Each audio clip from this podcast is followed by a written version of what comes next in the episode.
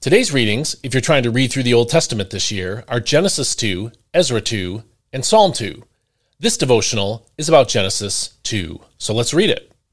Thus, the heavens and the earth were completed in all their vast array. And by the seventh day, God had finished the work he had been doing. So on that day, he rested from all his work. Then God blessed the seventh day and sanctified it, because on that day, he rested from all the work of creation that he had accomplished. This is the account of the heavens and the earth, when they were created, in the day that the Lord God made them. Now no shrub of the earth had yet appeared on the earth, nor had any plant of the field sprouted, for the Lord God had not yet sent rain upon the earth, and there was no man to cultivate the ground. But springs welled up from the earth and watered the whole surface of the ground. Then the Lord God formed man from the dust of the ground, and breathed the breath of life into his nostrils, and the man became a living being. And the Lord God planted a garden in Eden in the east, where he placed the man he had formed. Out of the ground, the Lord God gave growth to every tree that is pleasing to the eye and good for food. And in the middle of the garden were the tree of life and the tree of the knowledge of good and evil.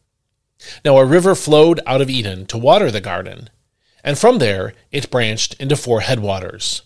The name of the first river is Pishon. It winds through the whole land of Havilah, where there is gold, and the gold of that land is pure, and the bdellum and onyx are found there. The name of the second river is Gihon. It winds through the whole land of Cush. The name of the third river is Hiddekel. It runs along the east side of Assyria, and the fourth river is the Euphrates. Then the Lord God took the man and placed him in the garden of Eden to cultivate and keep it. And the Lord God commanded him, "You may eat freely from every tree of the garden, but you must not eat from the tree of the knowledge of good and evil, for in the day that you eat of it, you will surely die."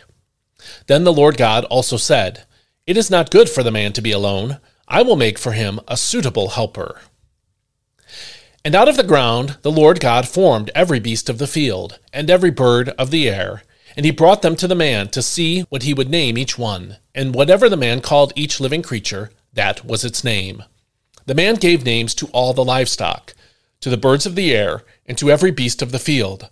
But for Adam, no suitable helper was found.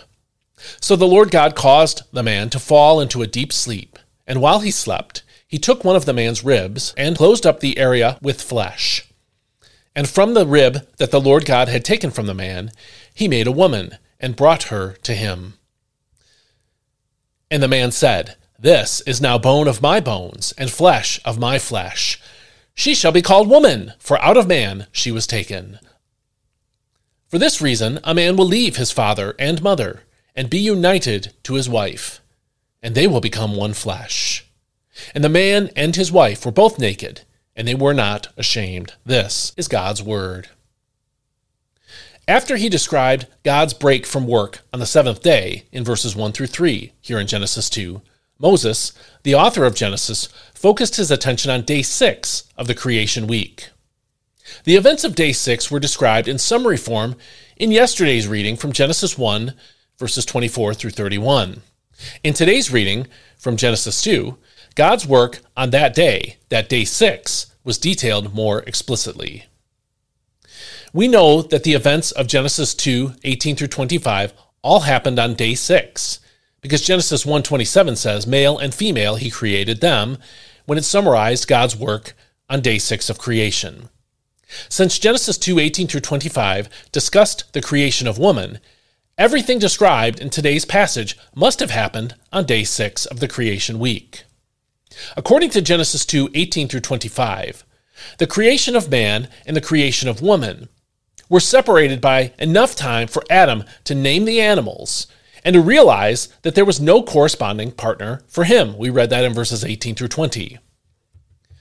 That was an object lesson for Adam, to teach him his absolute uniqueness among the living creatures God created. While he was to tame each one and make productive use of these animals, none of them was his equal, nor could any of them provide what he needed to fulfill God's command to fill the earth that Genesis one twenty-eight describes.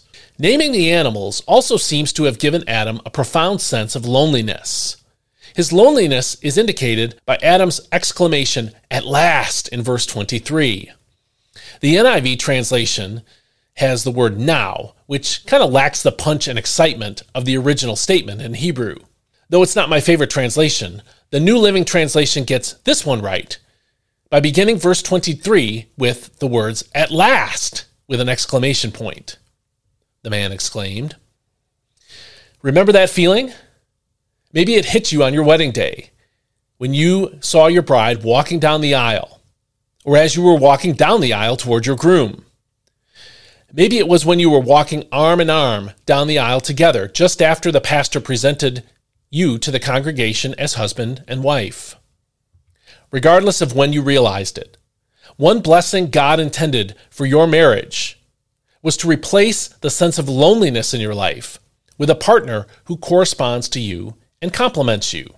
Moses applied the personal experience of Adam and Eve to humanity in general when he wrote in Genesis two twenty-four, "That is why a man leaves his father and mother and is united to his wife, and they become one flesh."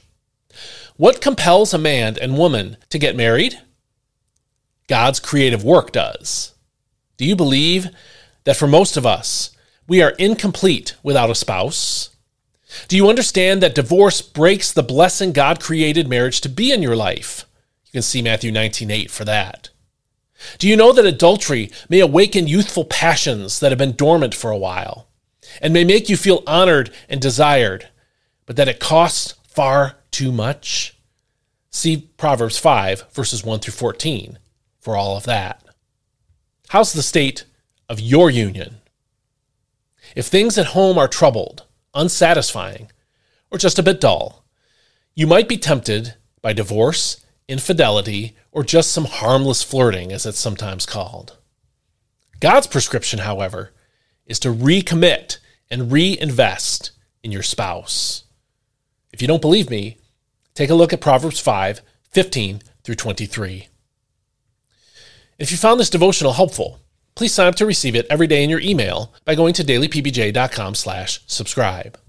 Please also consider giving me some financial support if you found this helpful so I can keep making these videos as well as others. Go to dailypbj.com slash support. Please share this with someone who can grow in their faith by it, and I'll see you next time. May God bless you. Hope you have a great day.